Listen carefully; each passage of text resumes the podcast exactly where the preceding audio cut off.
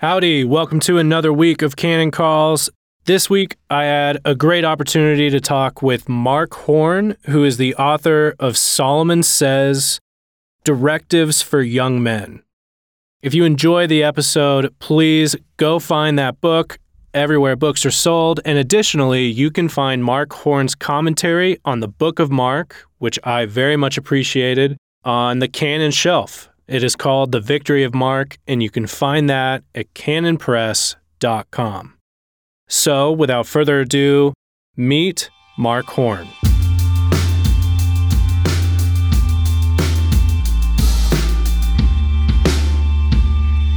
All right, welcome to another episode of Canon Calls.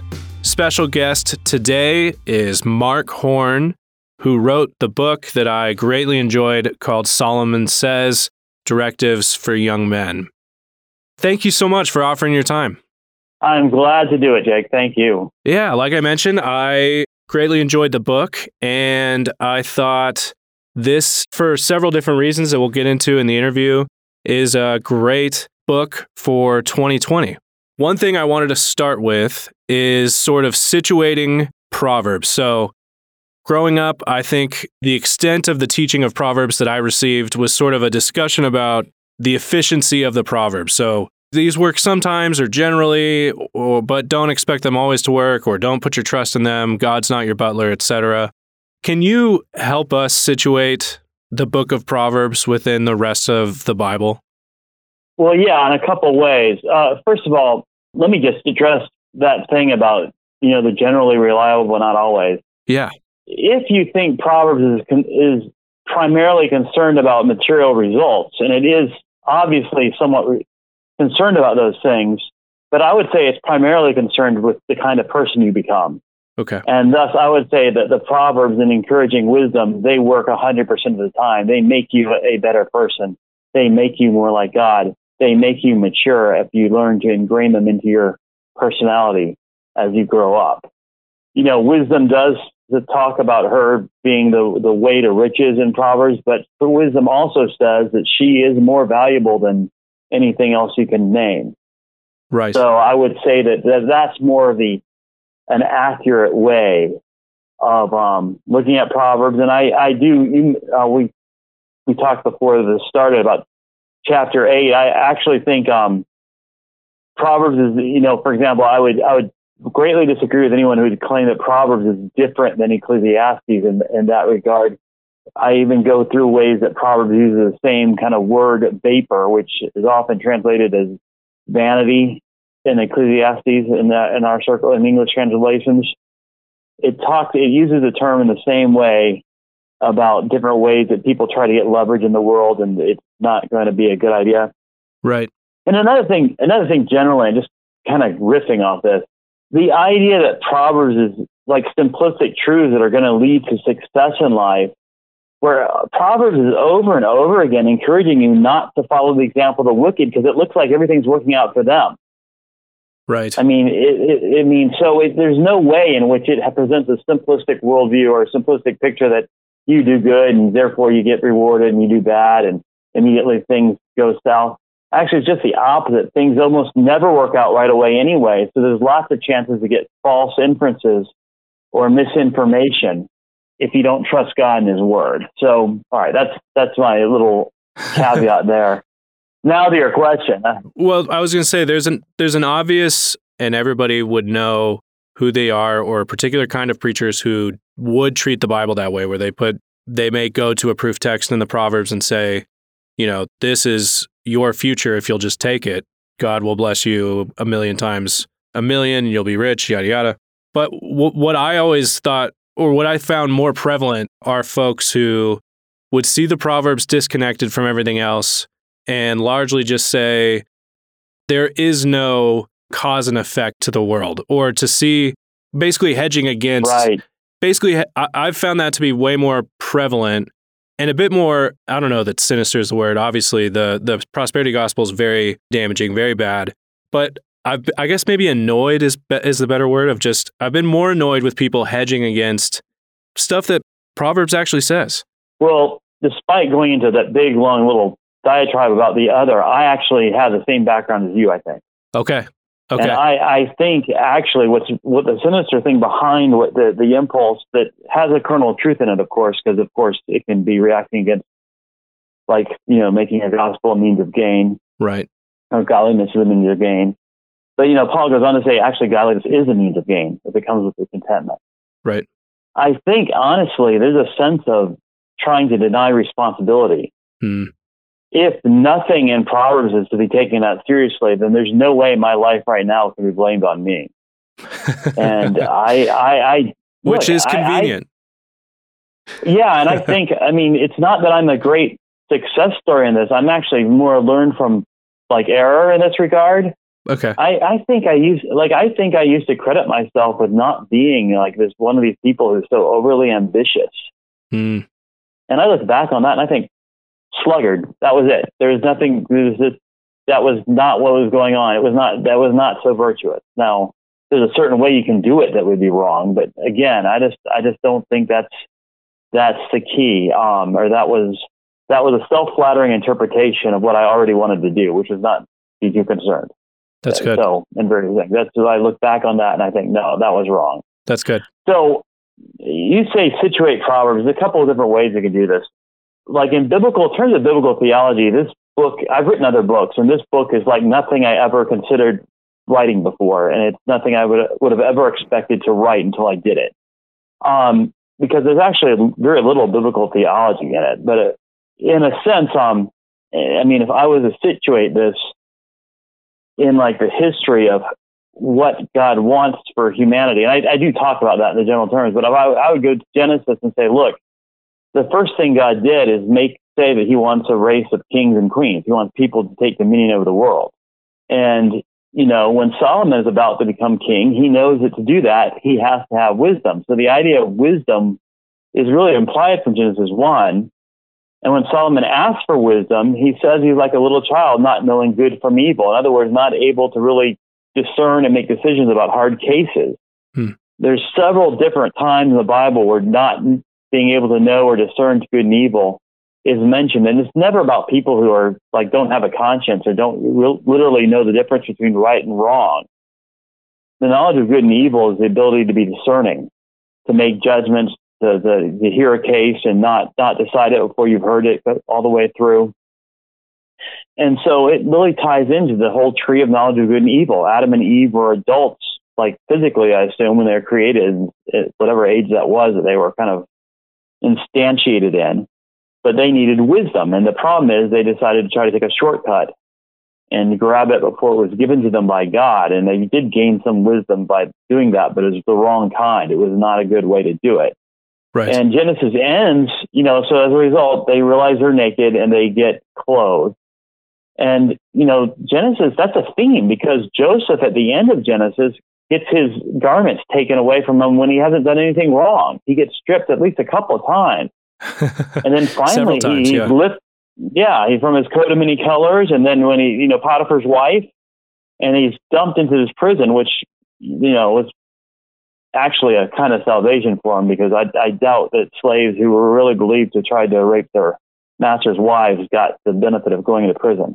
But I'm sorry, I'm getting that's a different different podcast. We'll, we'll not talk about any more about that. But the point is, he's enclosed by Pharaoh, and he's acknowledged. Pharaoh says that he's a wise man. He's a spirit of wisdom. The spirit of God is in him, and he's wise. So he's given royal garments. And while Adam and Eve depri- were by grabbing forbidden fruit, deprived the world and imposed scarcity on it, Joseph, the wise, clothed, glorious ruler, he gives bread to the world. Hmm. He um, feeds the world and saves it from starvation. So that's the whole idea. Wisdom is a huge deal. And, you know, Deuteronomy talks about that if they mature in the law, if they're faithful, that this law will be their wisdom before the nations. And so Proverbs is the fulfillment really of that kind of covenant promise going back to Moses and addressing a situation that's, you know, that's really important in Genesis. It's that they've gained wisdom and they've gained a new level of kingship. Now, what's interesting is, you know, Proverbs is not a guidebook for how to make hard choices. Right. It doesn't read that way at all. What it is, it, it, it it's basically a character manual. It's about it's about doing, learning to do the right thing. And I mean, by learning, I mean practicing. I mean becoming skilled at it. I mean, like, I mean, it's about learning to do the right thing. Like you say, learning to throw a ball, or if you're taking boxing, you're you know learning to throw a punch. It's Right. it's actually trying to encourage you. And in fact, my you know one sentence summary kind of is Proverbs. You know, you know the like the law. And there's lots of commands in the Bible that tell you right from wrong, tell you what to do. And Proverbs has repeats a lot of those. But Proverbs is about how to become a person who does the right thing all the time, does it more quickly, is more prone to do it, does it more uh, with more alacrity. What does uh, James say? Be slow to speak, be quick to hear, slow to speak, slow to anger. All right. He doesn't say don't talk. You're allowed to talk. He doesn't say don't get angry. Getting angry is the right reaction sometimes. But he wants you to become a person who drags those down a, a good deal from what you would be your baseline normal response and works on being quick to hear. Those, that's, those are habits. Right. Those are things that guide you. And uh, so ultimately, I think Proverbs is about how to become a self ruler. And that doesn't mean necessarily developing an iron sense of self control. It means doing the work to train yourself over time to be quick, to do the right thing, and be slow to do things that might be self sabotaging and hurt others. So it's about, I mean, actually, I think Proverbs is about love. And the point is, love without power is useless. Hmm. I mean, we've all seen, like in, in movies and maybe, and probably in real life too, you know, romantic relationships where the partners, you know, one loves the other, but is totally toxic to the other Hmm. because he's got no control over himself. So um, I argue very hard in the book that it's about being a king over yourself. That in fact, the dominion mandate to take dominion over the world, the it, that goes. I, I say first. It's not like temporally first because you kind of do this as you're doing other things, but it is a high priority that you take dominion over yourself. Let's take one example. Just uh, chapter six, six to eight. Um, Go to the Anto sluggard, consider her ways and be wise. Without having any chief officer or ruler, she prepares her bread in summer and gathers her food in harvest. Now, notice he doesn't just say the, the ant's work. That's the last line. He, she prepares her bread in summer and gathers her food in harvest. But there's, there's a, a phrase about how that's done without having any chief officer or ruler. Hmm. This the person who's become an adult doesn't need parents anymore, but doesn't mean he just doesn't have parents. It means he is his own parent. He parents himself. He doesn't have to be told what to do because he is he takes he is concerned about himself and he he makes himself do things that are good for him and thinks ahead rather than having like what that's what your parents do for you when you're a small child.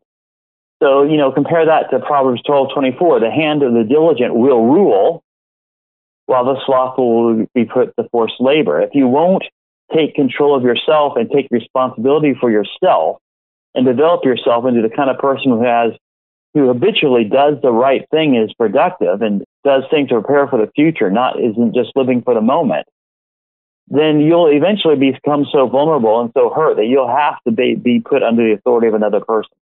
And that's not a good place to be. That's not what you're meant to be. Right. So wisdom says, by me kings reign. I take that as actually the best summary statement of Proverbs as a whole. You want to reign, even if you're a servant, you can reign. And you got to do it by wisdom, by developing this character, which if you do, you'll have good speech habits, which will allow you, by the way, to weigh options. You know, um, I don't have the proverb in front of me, but it, it, there's one that's very convicting to me about he who answers before he hears it is his folly and shame. Hmm. So that basic habit, which is if someone is in the bad habit, they're going to have to work on changing that because it becomes this habitual action that you just can't stop. And that makes it impossible for you to even think clearly. You can't think unless you gather data. So these speech habits lead to the kind of thing that we read about in Solomon's reign about him being able to hear cases and make wise judgments.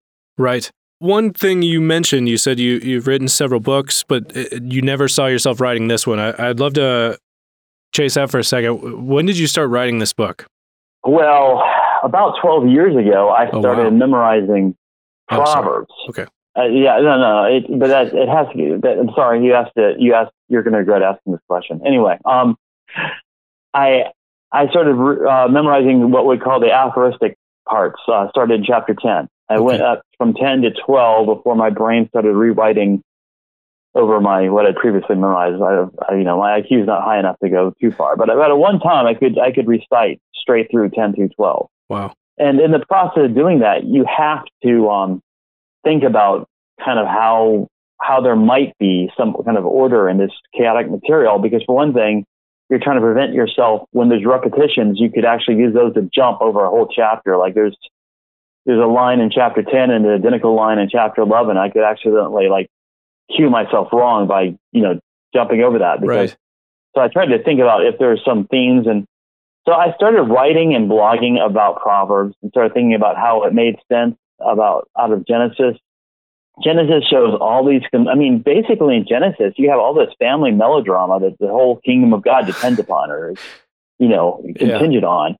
And, you know, it makes sense. I mean, Proverbs is all about cities not being torn apart, about families getting along, about brothers not fighting. And, and, and, and it's all about, I mean, it's all this real world stuff that Genesis is also all about. And, you know, if your religion is mainly kind of a bunch of theological abstractions, you, you might not understand why Proverbs in the Bible. But if you actually read more of the Bible, then you think, well, Proverbs has to be in the Bible. It has to be. It's about this stuff.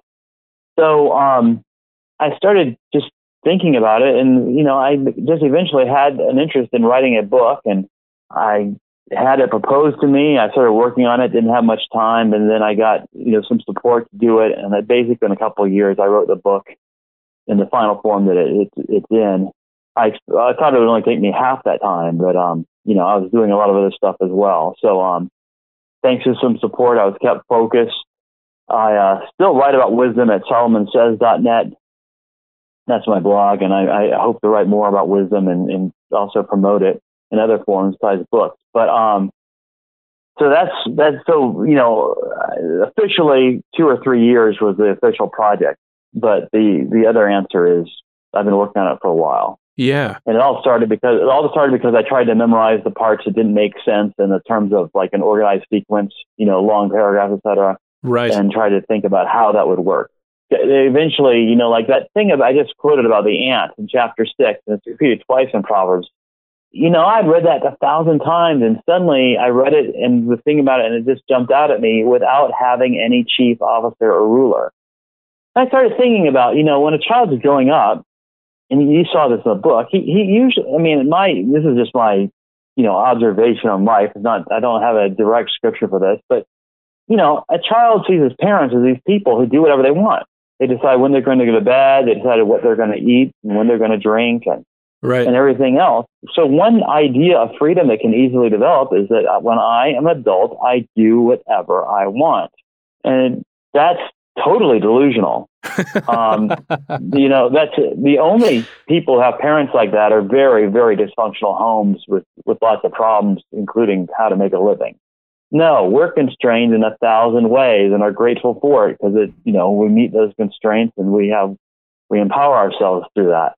But um, a, a, child needs to grow up and realize he's going, going from having external parents to being his own parent. That's what's got to happen. And then he can perhaps be a good parent for a child when he has one. So that's the idea is that you need to be a ruler over yourself. And over and over again, the Proverbs about you have, well, a couple things going on. Proverbs addressing you and talking about people as if they are body parts. All right. Another thing from chapter six, you know, there are six things that the Lord hates, seven that are abomination to him. And most of these are body parts haughty, haughty eyes, a lying tongue, a hand that sheds innocent blood, a heart that devises wicked plans, feet that make haste to run to evil. Notice, by the way, these aren't feet that stumble. You know, it's like in Ephesians, Paul, uh, when Paul talks about the Gentile way of life, he doesn't say these people can't resist temptation. He says they're greedy for it. You know, they, they run to it. They, they, they've, they've developed this need for it. Um, so the question is, are you in control of your body parts as a person who serves the Lord, or are, are your body parts basically running away with you? Are you under the control of your Im- impulses? And so then, you know, you have these things like a slack hand causes poverty, but the hand of the diligent makes rich. Because that, that's 10.4. And then later on, 21.25, the desire of the sluggard kills him for his hands refuse to labor. Okay. It's like he's an employer that doesn't have a workforce he can trust. You know, his, he's not trained his limbs to get busy when they need to be. Right. So same thing for speaking. You know, um, you there are passages, you know, about words where you think, okay, a good person is going to produce good words, and a bad person is going to produce bad words, and this is just going to be automatic, right? This is, this is just, uh, you know, but then you look at the details and you realize the good people are people who actually spend their time not saying words that come into mind because they know that it's better not to speak everything that is in your head that comes into your head. So when words are many, transgression is not lacking, but whoever restrains his lips is prudent. So it's like, I mean, one of the analogies I use in, in the book is based on several proverbs is, you know, you keep your gun holstered you know, you, you, you have the right to bear arms, but you don't shoot indiscriminately. This is a dangerous power you have between, between your lips, behind your lips, in your mouth, your tongue. And you've got to think before you speak. You're right. Be quick to hear, slow to speak. So, um, it's about discipling yourself, discipling your own limbs to be basically the wind at your back rather than a drag on you hmm. to be things that you can use for productive, for productive life and to share with others rather than to tear others down and to sabotage yourself. So like 13.3 again, whoever, obviously I had a ellipsis even in the screen in front of me. I don't actually have all this memorized by reference. whoever guards his mouth, yeah, I, I can't, that would be, anyway, whoever guards his mouth preserve his life. He opens wide his lips comes to ruin. So you're, you're being a good person and having good intentions even, if someone makes you angry, you can still spout off stuff that is going to not be helpful hmm. to you or to him or to anyone else. You've got to learn to control that. Um, and there's, there's a lot of other steps. So there's a lot of things in here, um, about self control and then not being put under the dominion of others. I mean, for example, of that last thing, um, when it talks about the adulterous woman, you know, again, this is also chapter six. Um, do not desire her beauty in your heart and do not let her capture you with your, her eyelashes. Now that's an interesting cultural reference there. But the point is, if you're captured, you're not much of a king. Mm. You know, if you're, if you're held prisoner, you are not at, you're not in control. So it's all about not being basically enslaved to your limbs, to your impulses, to things like wine. All right, you know, it's interesting to me that the Proverbs talks about wine the same way what Proverbs talks about anger. Does it want you to be a man of wrath? Um, what does it say? It says, make no friendship with a man of given to anger or no go, no go, go with a wrathful man, lest you learn his ways and entangle yourself in a snare. Again, you're trapped by your own habits. You yourself have trapped yourself because you've become this kind of person who can't keep quiet or not start a fight. Earlier, 1990, a man of great wrath will pay the penalty, for if you deliver him, you only have to do it again. So he's addicted. And then it talks about wine. Wine is a mocker, strong drink a brawler, and whoever is led astray by it is not wise. So, you know, stuff we think about in terms of a hardcore addiction the Bible would tend to tell you that your own behavior is can be an addiction too. I don't I don't know that word is helpful by the way, but it means a strong irresistible urge. Let's let's go with that. It seems irresistible. You don't want to have to deal with those if you don't if you don't have to. So the best way is get free of mm-hmm. them and develop different habits. So, you know, I guess in general, going back when I said talk about one sentence summary of Proverbs, you you want to think of not only that you know the right thing and you know to do the right thing, but you've been practiced at habitually doing the right thing so you do it easily. You want to make yourself a better obeyer of God, for lack of a term. Now, you, you don't have to be perfect. I mean, God knows you're a sinner. He's going to forgive you. But the point is, for that very reason, you can always improve on yourself.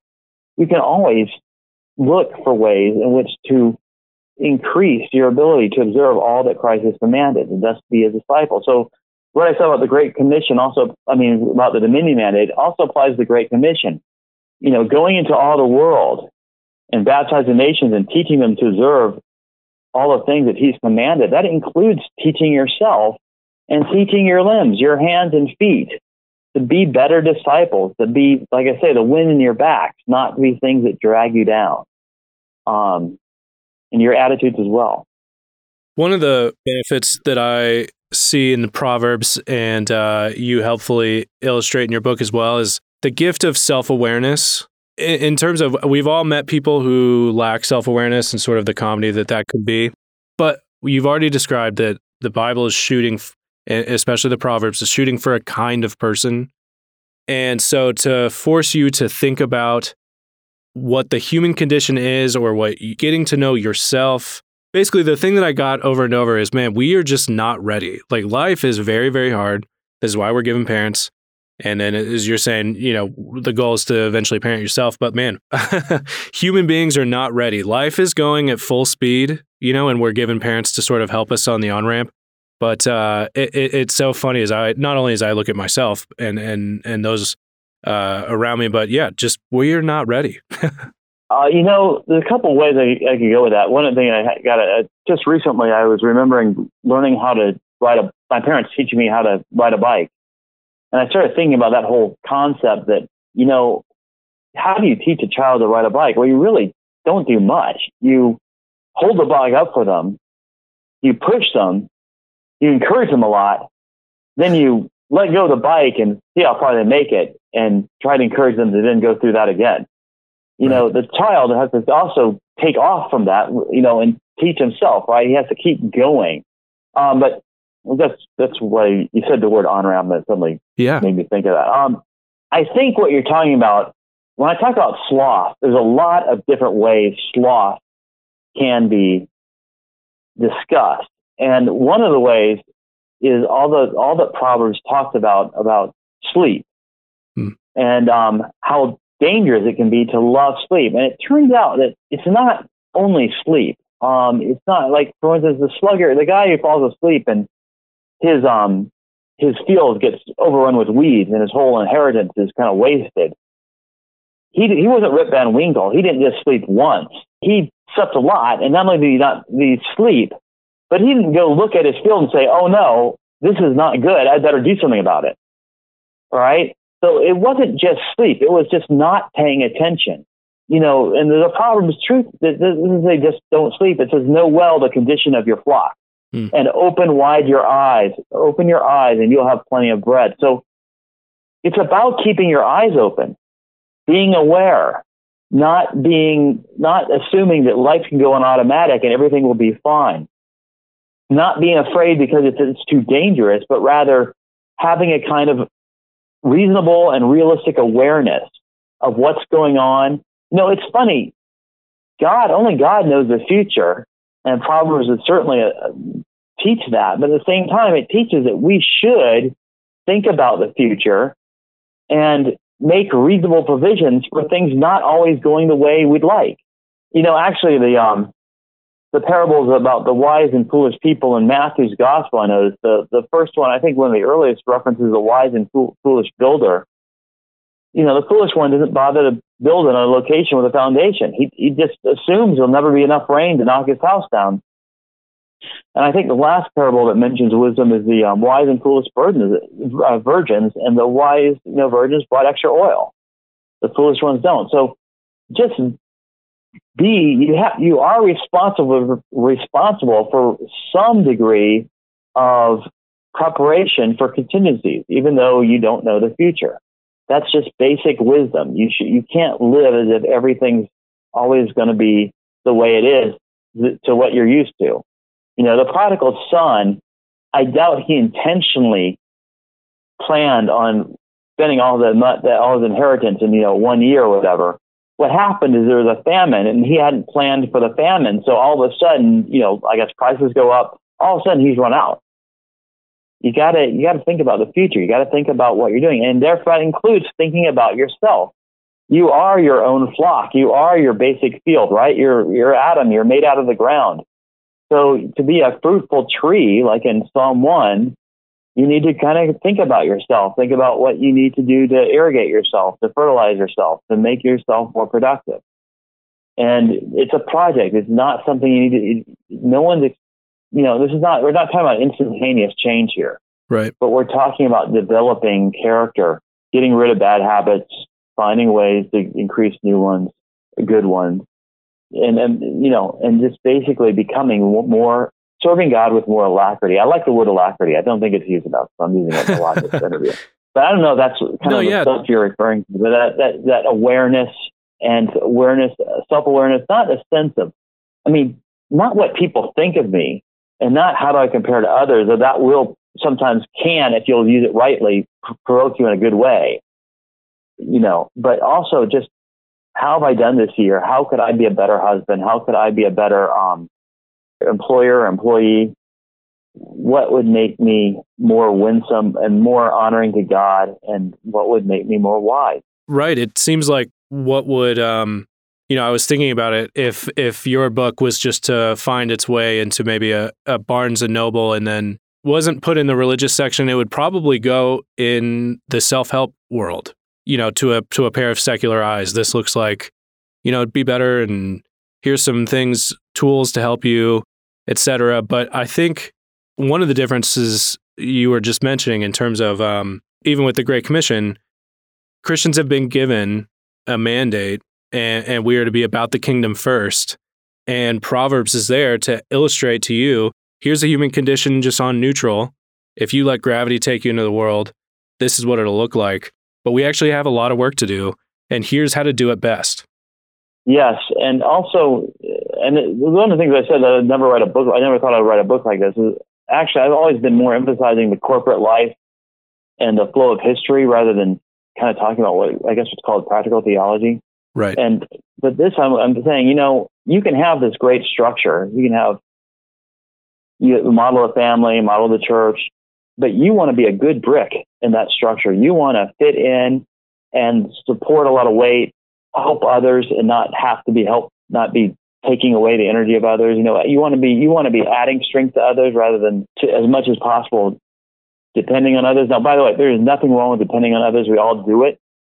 But what I'm saying is, if you let yourself become poor, that's less for everyone else who's poor through other who, who had no who had no choice in the matter.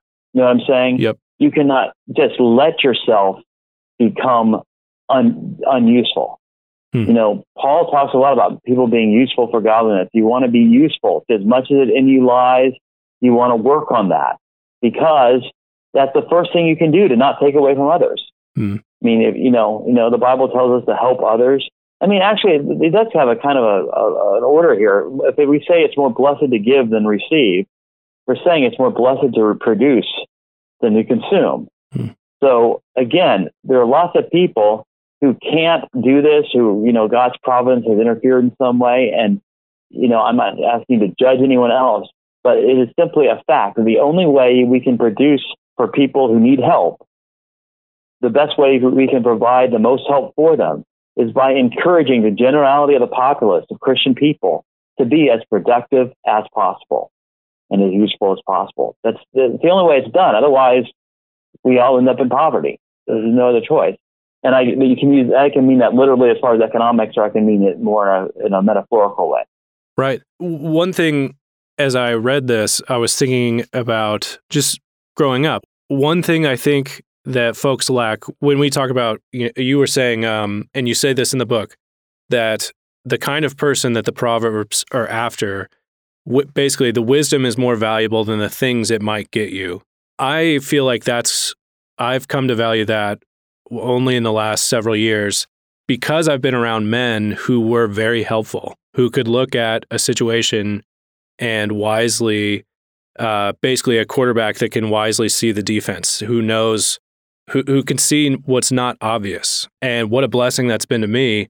And this may be a way overstatement, but I'll I'll overstate it and then I'll pitch it to you to maybe uh, either you can agree or, or steer me back. But man, growing up, I didn't meet a lot of men who were wise or who had gravitas like I think I can name men with gravitas on two hands, and maybe that's it.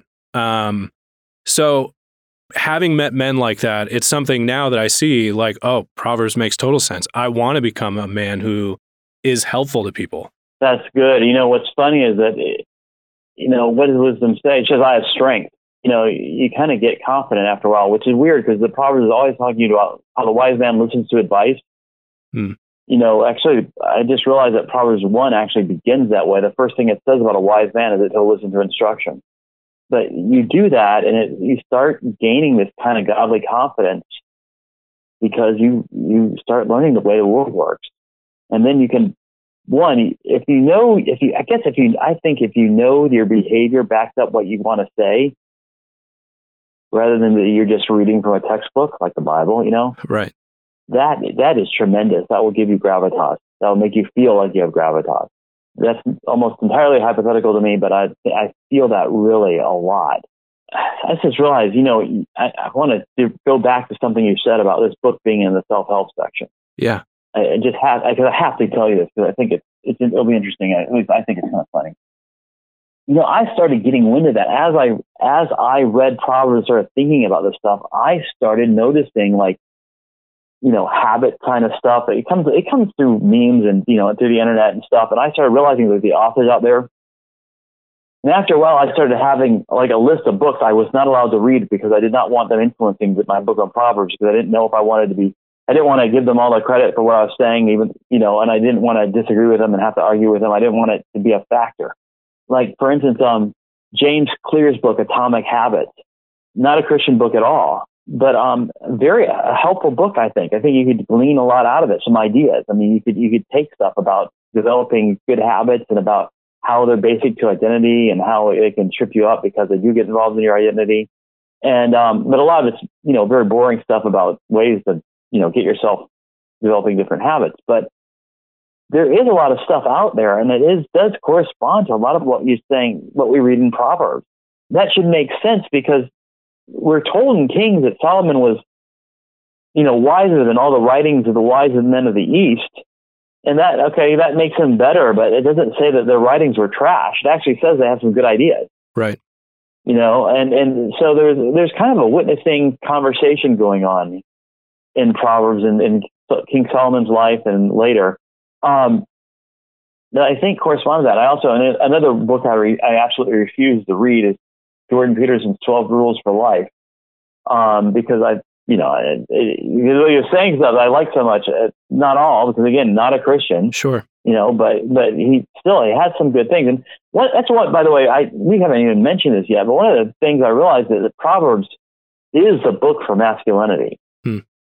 It is the book for young men. Um, it is written as a conversation of a father to sons, and then actually it flips a little bit in the first book, uh, which chapters one through nine, it flips to wisdom talking to her son, which actually corresponds to how the whole flow of Proverbs goes. Because the last the last book of Proverbs is Proverbs 31, which is the King Lemuel's mother teaches him about what he should avoid and what are the what are the signs of a, a good wife. You know, he, he has a acrostic poem that he's learned from her. So it's interesting. It, it is a book meant to train young men. I mean, everything it applies to women too, but it's written in the form of a, advice to a young man. It's interesting because the, the, godly wife at the end is actually has a lot of those virtues that are in, encouraging the son. So it tells you it's for both, but right. it is primarily kind of organized as a, as a word to a young man. And that includes, of course, the fact that wisdom is held up as a woman, which is exactly how you would talk to a young man who's about these idealized things. There's a there's a good woman, there's wisdom, and there's a bad woman, folly, and you want to you want the guy to reject folly and choose wisdom. And at the very end, the king's mother is telling her to, um, telling him, telling Lemuel to um, reject the ways of women who take who rob strength, take strength from kings and destroy kings. And then if there's a godly woman over here who makes her arms strong, gird herself with strength. You know, she has strength, just like wisdom does. I'm curious in terms of uh, your book couldn't have come out a better time, no matter when you started it. Uh, the copyright is 2020 uh, what a year for your book to come out. And sort of on the heels too of of other guys you've mentioned, like Jordan Peterson's Twelve Rules, and you mentioned in the book. And it's funny you said you were doing your best not to read anything because you mentioned a book that you said you know you state I didn't read it, but there's a you gave the example of the pitcher who was given extreme ownership. Yeah, the title of that book was Extreme Ownership, which sounded exactly what I was saying with Take Dominion. Right. You know, the, the mini mandate applies to yourself. Now, that's an incredible story because, and by the way, I know nothing about baseball. I'm not a sports guy at all. Um, but this guy literally had the ability to pitch and was, you know, I was it they had a chance in the major leagues. But anyway, I can't remember what happened. But he he literally lost. You know, he almost lost his position, and he did lose it for a while simply because he could not get up in the morning. He could not. He was like my my weird illustration of a slave you're trying to rent who's owned by something called sleep. He was owned by sleep. He, he was not able to develop himself. He's not yeah. able to do anything with himself. Right. And he read this book, and I didn't know anything. I had to use it. It was in a news story. The news story was my source, but it mentioned that book, Total Ownership. And I, I mean, I, like I said, I haven't read the book yet, but I should read it now. Just the, the, the title was just exactly what I was talking about as far as dominion. And the illustration was great. And by the way, there's something else about my book that, you know, we haven't mentioned yet is that all through the Bible, we have all these, um, things about sleep. Proverbs talks about it, and then the parables, Jesus talks about the servant who gets whipped because he fell asleep on duty. And then, the, then, then all the synoptic gospels in the Garden of Gethsemane, and the disciples aren't able to stay awake. And the epistles, okay? But that's one of the things it all starts with Proverbs. It's not really before that. You don't have examples of people really, you don't have sleep being warned against before Proverbs. And that goes along with other things. Like you don't have all these anti alcohol diatribes before Proverbs. There's almost nothing negative said about alcohol. There is a drunkard mentioned, and that's a bad thing, mainly because a drunkard will not be able to work and he's raising income through criminal means. That's in the law. You have, um, I guess, Lot's daughters get Lot drunk. That's a bad thing. So you get the idea that it makes you vulnerable and manipulatable. But you mainly you have drink as a celebration, you have sleep as a blessing, and that's also in Proverbs. But what happens apparently in Proverbs is that my kind of ad hoc hypothesis is that Solomon is dealing with an Israel that has become wealthier. Hmm. And therefore now people use good things to sabotage themselves. They can be they can fool themselves. I have a whole bunch of material about this in I think chapter three, if I'm remembering right. I do not have the book in front of me. Um, but you know that in Solomon, I mean, if you read the law, sleep is a blessing. All right. Well, yeah, it's a blessing, but you do too much of it because you think you can get away with it. You develop bad habits, and all of a sudden you're not able to deal with life anymore. You, life gets away from you. You're in poverty. You're not able to handle life. Drink is a blessing. You drink too much, you become another kind of sluggard. You know, you can't work. You become dysfunctional in every way because you're led about by this thing. You've let yourself. So I, I, I mean, I think about the Proverbs is kind of written. I mean, granted, compared to the level of prosperity we have today, Proverbs is nothing. But compared to the kind of agrarian society they had probably before, and the rise of a big city where where silver is as common as stone, well, that means there's a whole bunch of ways to make a living and there's a whole bunch more freedom. You can maybe sleep in and then go get another job in another part of town where no one knows you and be a day laborer and make some money and go spend on alcohol, party, get drunk, and then repeat the cycle. But in the process, you're consuming everything you make, and then you're getting older and you're getting less able to do a productive job, and you're becoming more unattractive as a labor as a laborer because you can't labor. So, you know, all that. And another thing you know, frankly, the um, setup for the adulterous woman in, in, Proverbs chapter 7 is just weird compared to previous um, texts. I mean, in the law, I would say, well, the way I read the laws about adultery and uh, fornication, all that, it seems designed to protect women from predatory males. But that's not the, what you have going on right. in Proverbs. So again, right. it's like a diff, they, they, their society has changed a little bit, and new kind of vices are coming up.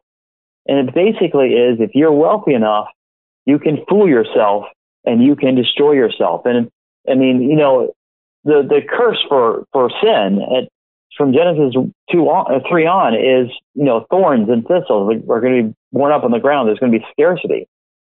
But the way of a fool and the way of the sluggard, the proverb says, which I can't remember the reference right now, is a, he makes him makes a hedge of thorns for himself. We become our own source of scarcity.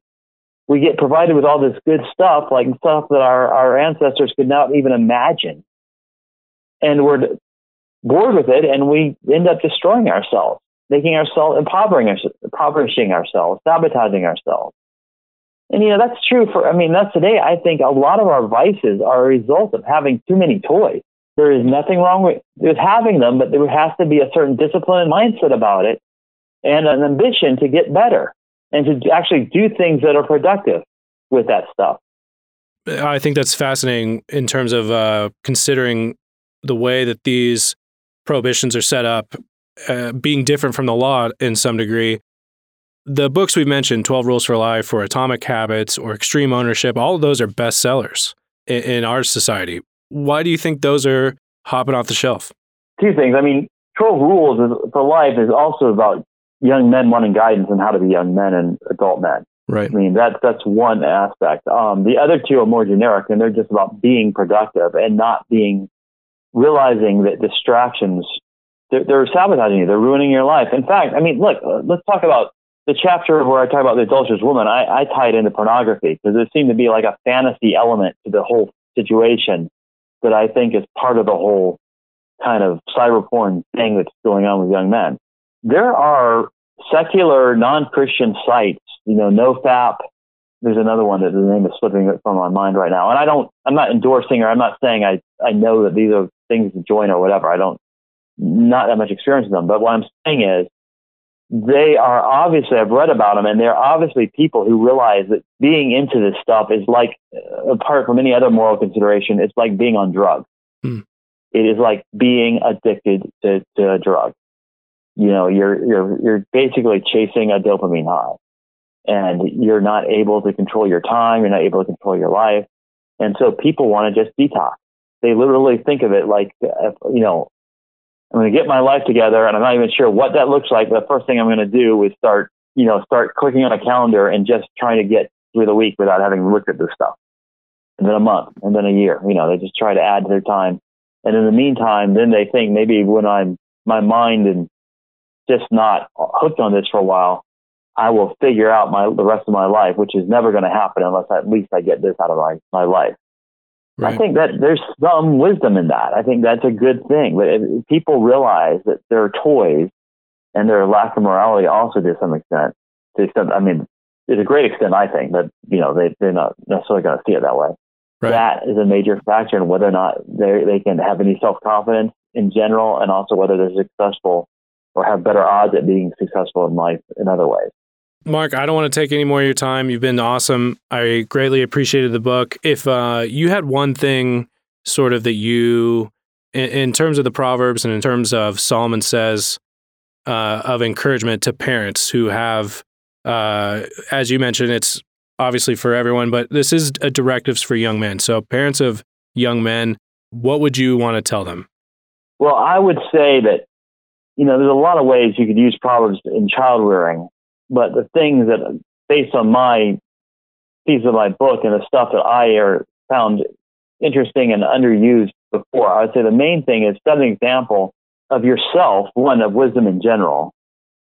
Lead by example. Two, though, make them know without being pessimistic or you know without sharing anxiety. You need to teach how to deal with the problems, life's problems, and limitations without anxiety. But make sure they have an, a, a view of adulthood. It involves being under constraints and having to make choices that are going to have consequences. In other words, make them realize the real version of freedom is being able to parent yourself, not the um, fake version of freedom, which is I get to do whatever I want. Right. You know, that's, uh, I mean, it's hard, it's a hard lesson to get, to put in somebody. And, you know, a child is dreaming about the time of being an adult in the sense that he, he reads superhero stories. I mean, and all of a sudden he becomes big and strong that's like crack cocaine. I mean, that's exciting, you know, that's exuberant. That's just incredible. Oh, now I'm big and strong and I don't have to, and I'm leaving my parents' home. I'm going to be independent. Well, that's a time when you can really hurt yourself. So just be aware and, you know, hopefully they'll, they'll learn that. So that would be my number one obvious piece of advice. Um, obviously, a lot of more, you get a lot more granular, but that's not really what I wrote Proverbs about. I, I wrote it more about the kid who's trying to ride that bike in a in a correct way, you know, after his parents have pushed him. and so you, that's kind of how you got to do it. Right. So that's an important element of it.